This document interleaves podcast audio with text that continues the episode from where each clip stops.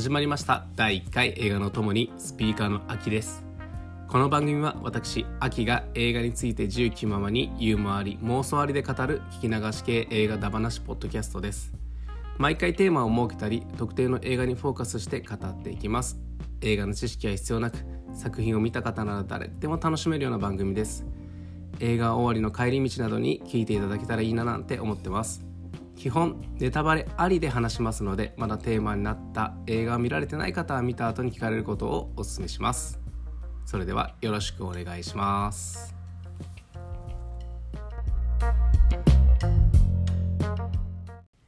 はいそれでは映画のともに第1回課題作品はこれです。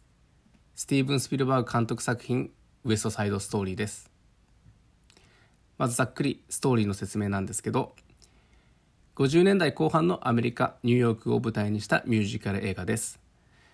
ウエストサイドと呼ばれる地区ではポーランド系移民のギャングジェッツとプエルトリコ系ギャングシャークスが抗争を繰り広げているのですがある時シャークスのリーダーを兄に持つマリアはダンスホールである方に一目惚れをします。でもその相手というのがですね対立するジェッツの元リーダートニーなんですね。もうちょっと嫌な感じがしてきますけどこの2人の愛を中心にお話が進んでいく。それがウエストサイドストーリーです。で今作って、まあ、昔のね名作のリメイクなんですけどオリジナルが1957年のブロードウェイミュージカルとその映画化1961年ウエストサイド物語。で、まあ、それをね巨匠スティーブン・スピルバーグが、まあ、撮り直したっていうのが本作で。まあ、オリジナル知らなくてもこのストーリーの予約聞いたら分かると思うんですけど、まあ、ロミオとジュリエットというね古典的なストーリーが話のベースになってて難しいお話とかではないんで本当に見てるだけでストーリーを終えるんですけどこのリメイクね結構細かいキャラ設定などがされててそこ読み取れるとなんかより深い感動を受け取れる素晴らしく豊かな映画だと思います。僕の感想に入る前に少しアイスブレイク的な話なんですけどこのウエストサイドストーリーの舞台ってどこなんだろうなと思って調べてみたんですが今のアメリカニューヨークのアッパーウエストサイドと呼ばれるセントラルパークの左下あたりリンカーンセンターやフォーダム大学がある場所が舞台になってますね。でこれどこって思う方もいると思うんだけどちょっと前ですね。皇室の眞子さまと結婚された小室圭さんが弁護士になるために勉強していた学校がこのフォーダム大学になります。なんでその当時ですねテレビとかでいろいろやってたので見た方もいると思うんですけど、まあ、ちょっと身近に感じられたんじゃないでしょうか。で映画つながりで言うと近くにですねオリジナルの「ゴーストバスターズ」のですねラストでマシュマロマンとかがやってくるまあマンションありますよね。あそこの裏あたりがそこら辺になりますね。だから、50年代には移民の不良たちが暴れてて、80年代にはお化けたちが暴れるなかなか大変な場所ですね。正直、最初にスピルバーグがリメイクって聞いた時に、え、なんで今？って思ったんですよね。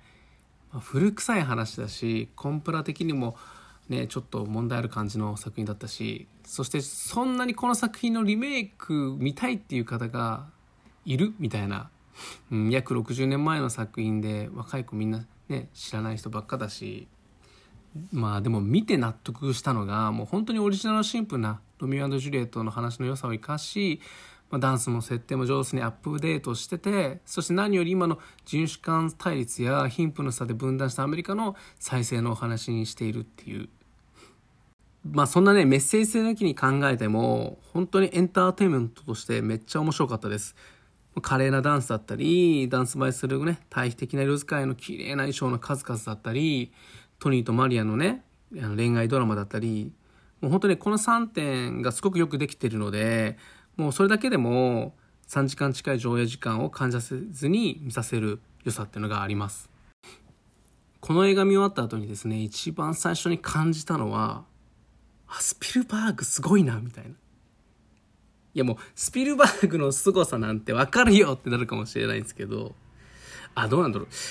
意外と今の子とかわかんないかもしれないですね。なんかこ、この間、ね、ちょっとこう知り合いの中学生が USJ 行ったって言ったから、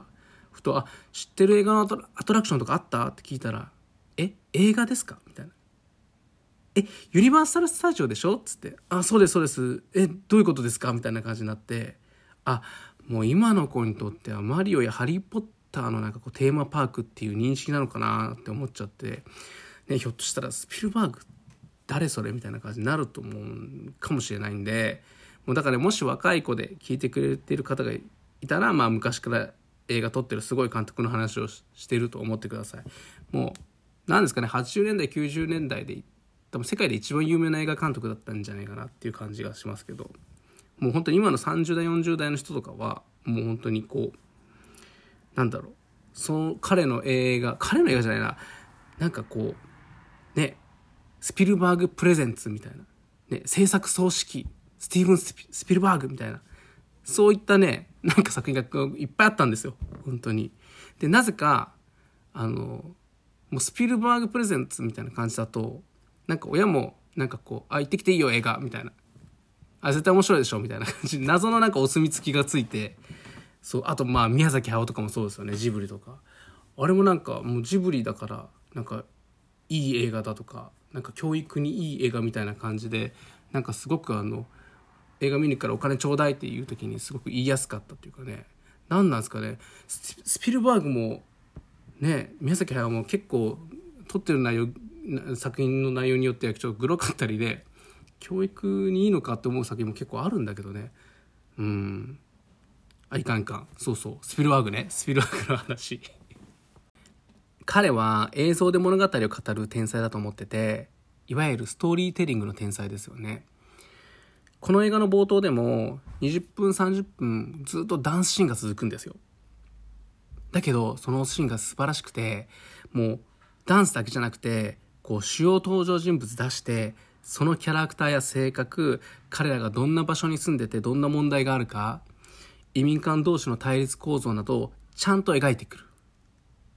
だから、ダンスシーンでもちゃんと話を前へ前進め進めてるんですよね。だからこのオープニングダンスシーンが終わった瞬間に僕らが入ってこうすんなりとストーリーに入っていけるんですよ。この冒頭数十分が僕はこの監督の凄みだと思ってて、うん、だからあんまりスムーズだからちょっと気にならないんですけど、で、もう本当にお膳立てのもう天才というかもう一緒にバーベキューとか居酒屋行きたいみたいなホスピタリティ高めなんでね本当に。でこの間久しぶりにスピルバーグの代表作の一つである「インディ・ジョーンズ魔球の伝説」を見直してみたんですけどこの映画もオープニングが最高で最初ねインディ・ジョーンズが、まあ、レストランで悪党と取引をしてるんですけどその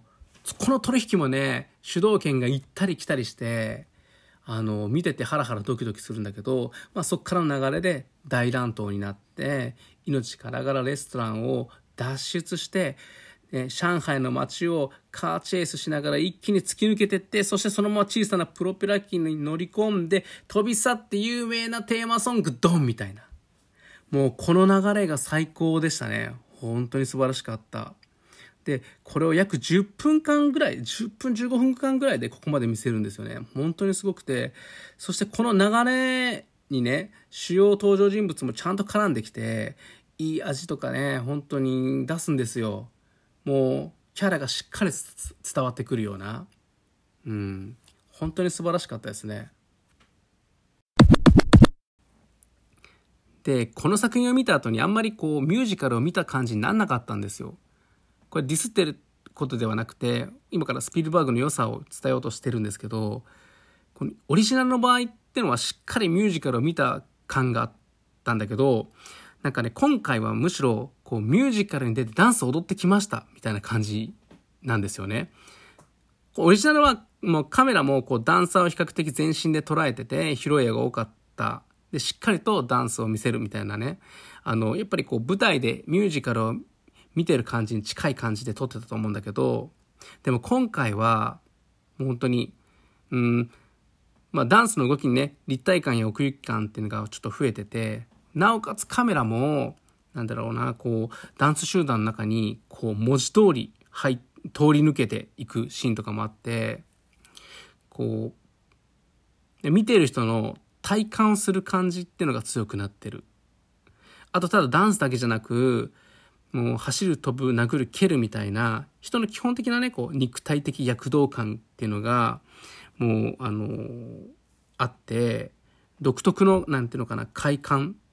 がある映画だったんですよね。なので、やっぱりちょっとダンス要素っていうのが少し薄まってたりする気もするし、でもこれ全然悪いって話じゃなくて、本当にこう、ショーを見るかっ、アトラクションに乗るかみたいな違いで、本当に、まあ、どっちもいいし、どっちも素敵だなっていう感じはしますね。えー、っとね、で、こっから少しね、リメイクならではの、まあ、改善されたポイントの一つ、まあ、脚本についてちょっと話していきたいんだけど、で今作はね、こう、オリジナルの構成や音楽の入れる箇所っていうのは結構大胆に変えてて、その大きなね、フレームワークの作り変えが今作の脚本の良さみたいにこう伝わることも多いんですけど、まあ、この点はね、音楽ライターの小室孝之さんが TBS ラジオ、ね、アフターシックスジャンクションとか、あとその他ウェブサイトの記事でも書かれてるので、ちょっとそちらの方をこう聞いたり読んだりしてもらった方がいいと思うんですけど、でもね、僕はね、そういう大きなフレームワークっていうよりも、もうな脚本のもっと細かい部分というか、キャラの深掘りとか細かい設定がすごく良かった、うん、感じがするんですよね。でちょっとねまずこう各キャラクターの中の変化っていうのをちょっと見ていきたいんだけどですいませんここら辺からちょくちょくネタバレも入ってくるんであのまだ見てない人とか気になる人はちょっとここで止めといてくださいね。でまず最初に語りたいのがアニータですよね。アニータはマリアのお兄ちゃんベルナルドの彼女で、まあ、演じられたアリアナ・デボーズさんが第94回アカデミー賞助演女優賞を受賞しましたよね。でもちろん演技が素晴らしかったのは間違いないんですがその演技のねサポート脚本の細かい部分がしてるんじゃないかなって思ってます。でアニータはこう移民なんだけどもうすでにね自ら服飾の仕事を立ち上げてこう立派に働いている女性なんですけどね。でこの映画ってこう真のアメリカ人になるっていうことが根底にあると思っててまあ真のアメリカ人っていう言い方がちょっと難しいんですけどまあ移民のアイデンティティを持ちつつも新しくアメリカ人としてのアイデンティティを確立していくみたいなまあ、アメリカ人として生きていく覚悟と責任を持って新しいアメリカの問題に立ち向かいながら生きていく人々って言った方がいいのかな。なんかそれを一番体現してるのがアニータなんじゃないかなって思ってて。とにかくプエルトリコ系移民の人って常にスペイン語で話すんですよね。でそんな同胞たちにアニータはこう常にこう Speak English って忠告するんですよ。それってね郷に入っては郷に従えみたいなことなんだけど Be アメリカンみたいなね。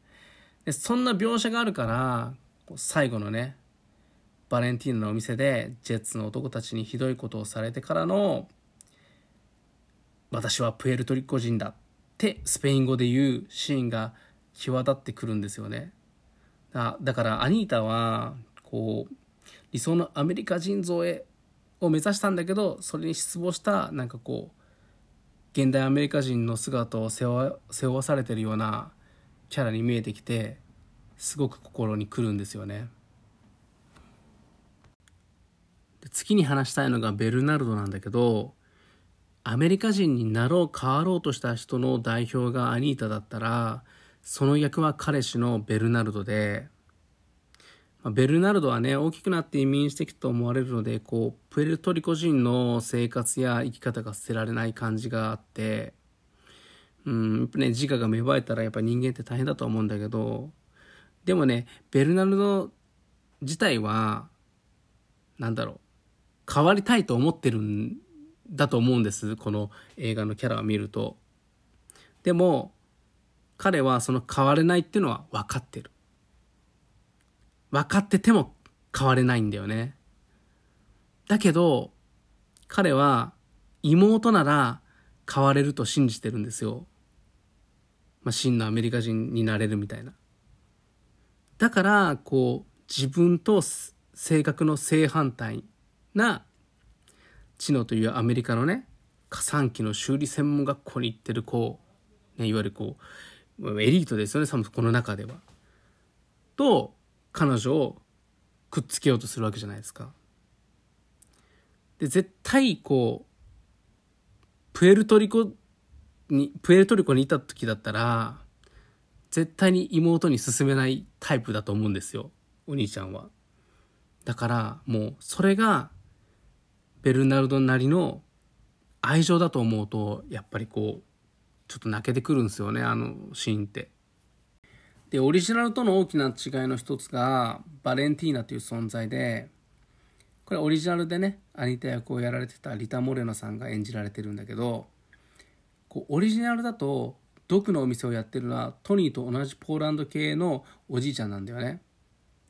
今作はより複雑な立ち位置なキャラクターになっててバレンティーナっていうのは白人と結婚したプエルトリコ系移民なんです。だから彼女という存在自体が多人種国家アメリカの、まあ、現在にもつながるね新しいアメリカ人の象徴なんだけど結局それってかつてのアメリカ人が想像した理想像でまあという感じでそれがまあね今のアメリカではまあ人種間対立っていうのがまだ続いてるっていう皮肉なんだけどだからね彼女がこう未来のバトンをつなげれるようなトニーとマリアの悲しい未来をした時に彼女が「サムウェア」っていう曲を歌うんだけど、まあ、それはいつか分かり合える道があるみたいなね。っていう歌詞で本当に分断が起こってる現代アメリカを考えると、うん、感慨深いものがあるしより深いメッセージになっている、うん、だから彼女のそのキャラクターっていうのがすごくこの歌に効いてくる。ですよね主役のトニーなんだけどもう彼もちゃんとアメリカ人になろうとした一人であってでトニーってこうバレンティーナのお店で働いてるんだけどそのお店の周りって再開発で建物がバンバンに壊されてて建物の粉塵がさバレンティーナのお店の地下の倉庫にめっちゃ降りかかってくるじゃないですか。でその倉庫内の缶詰とか瓶にめっちゃ降りかかってこう埃が溜まっちゃうわけじゃないです。でこの再開発って、まあ、白人たちの何ですかね娯楽のためだったり文化レベルを上げるために作られる林間センターだったり大学のためなわけでその白人のために生み出される誇りっていうのは彼らが日常的にするこう移民差別の象徴的なメタファーとも取れるんだよね。で街でさこうひどい言葉をかけるのもこの映画みたいにこう誇りをかけるのも、まあ、似ててさもう相手の立場を全く考えてない行為じゃないですか。でそんな状況でもやっぱりこう店側はこう黙って耐えるしかないみたいな感じだけどトニーは毎日毎日その埃をきれいに拭き取るんだよね、うん、対照的に多分リフとかだと絶対拭き取らない。でも拭き取らないと積み重なって身動きが取れなくなってこう心がどんどん汚れていってしまう。だからトニーっていうのは本当に差別に負けず強くこう真のアメリカ人として、えー、生きていく意志をすごく感じられるキャラクターになってるんだよね今回。だからバレンティーナっていうのはトニーをまあ、トニーに心を許してるんだろうなっていう感じがしちゃう。でトニーの話をしたのでちょっとマリアの話もしたいんですけどもうとにかくねマリア役のレイチェル・ゼグラーさんっていう子がすごい可愛かったですねもう目がクリクリとしてて僕そのドレスを着る着る一連のシーンがすごい好きでなんかお茶目な感じがねすごく出ててねあれいいですよね。でそんな彼女なんですけどこの映画のラストシーンですごく重要な仕事を任されててあのねラストシーンでまあ悲劇的なことが起こっちゃってえっ、とマリアがこうチノや他のねギャングメンバーにこう銃を向けるじゃないですか。まあ、敵味方関係なくねもう怒りと憎しみでもこう今にも誰かをもうしてしまいそうな感じになっちゃってでその怒りがマックスになった瞬間にふっとその怒りがやっぱりこうなくなって愛するトニーの方にま向かっていくんですよね。であの一連のシーンがね本当に美しくてなんだろう美しいだけじゃなくて本当に彼女の演技を通してこう憎しみは憎しみを生むだけだからこう愛に立ち返るのが重要だっていうことを気づかさせてくれる。とも本当に素晴らしいシーンだと思いました。本当にあの彼女はあのシーンを演じるだけでも本当にこの映画に出たなんかこう甲斐があったんじゃないかなっていうぐらいすごく重要なシーンだなと思います。でラストシーンの後にエンドクレジットが続くんだけどこのエンドクレジットもすごく重要な意味があると思ってて、うん、確かクレジットはこう日が昇ってくニューヨークの風景にスタッフロールが乗るみたいな形だったと思うんだけどなんだろう。ラストシーンで葬式の儀式みたいにトニーが運ばれていくじゃないですか。でその儀式にはプエルトリコ人もポーランド人も一緒になって運ぶじゃないですか。だからもうこれにはもうすごく意味があると思っててアメリカの死と再生のメッセージみたいなそんなような感じがするんですよね。で過去の自由で人権が守られている自由民主主義国家アメリカのイメージっていうのが本当ではなかったそのアメリカを終えて本当の理想なアメリカを再び目指すみたいななんだろうな。そしてこう日はまた昇り繰り返していくみたいなね。何度でも朝来て何度でもやり直せるみたいな。そういった希望を持ったラストだと、まあ、ラストというか、まあ、エンドクレジットだと僕は感じててすごく意味があるものだと思ってます。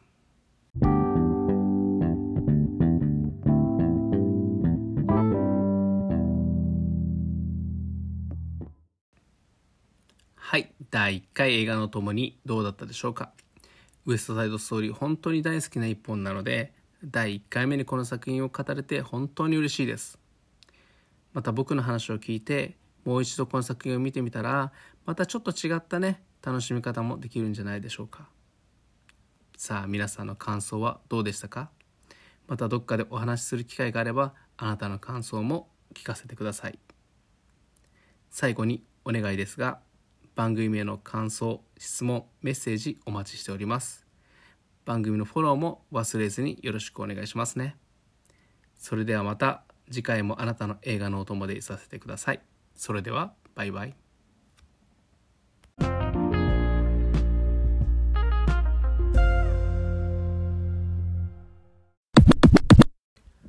ウエストサイドストーリー面白かったって方にですね、もう一つ何か作品をおすすめするとしたら、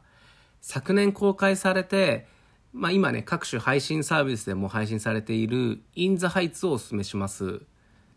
これね、同じミュージカル映画で、現代ニューヨークを舞台にして、かつ同じカリブ海の国ドミニカからの移民の話なんですね。で、個人的にね、ちょっとお話の着地としてはどうかなと思う点もあるんだけどもうダンスの見せ方だったり、ね、あの視覚的なあの面白さだけで本当に見させる力がある作品だと思うので本当におすすめです。あとねこの作品とちょっとつなげようとするとこの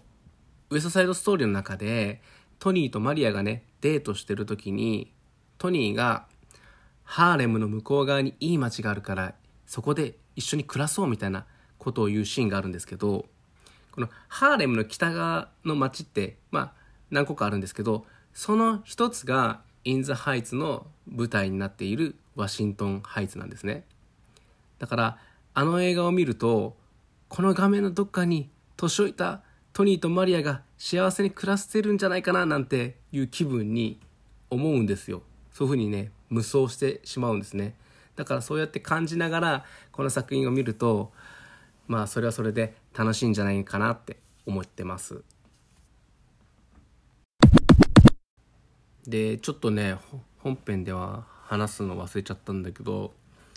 今回ねチノがめっちゃいい役になってるんですよね。これあのオリジナルの作品だと結構まあそんなにキャラクターが描かれてないんだけど今回知能がめっちゃいいキャラクターになってねえちょっとなんかこう文化系とかひもひも手の人の気持ちがすごくわかるようなキャラクターになってるから。でね最後もちょっとねああなってね悲しいんだけど実際のね知能の役者さんってあのマリア役の役者さんと付き合ってるらしくてもうマジ良かったなみたいな 本当に。そんな気分になりましたよねそのニュース聞いた時には。この映画で一番好きなシーンって言うとねやっぱりねあのダンスホールのバックステージみたいなところでこうマリアとトニーがねこう出会うじゃないですか。でマリが急にこうトニーの前で踊り出すじゃないですか。いきなりこう両手を広げてちょこちょこちょこって動いて膝かっくんみたいなこう。あれめっちゃ可愛いってなったしもう。でなんかこう南米にいるじゃないですか。ああいうこう求愛をする求愛ダンスをする鳥みたいな。だからあれ見た瞬間にあれ俺今ナショナルジオグラフィック見てたっけみたいな気分になってもう本当に愛らしくてねもうあの場面だけこう切り取ってループしてなんか家のテレビにずっと流しておきたいもんね。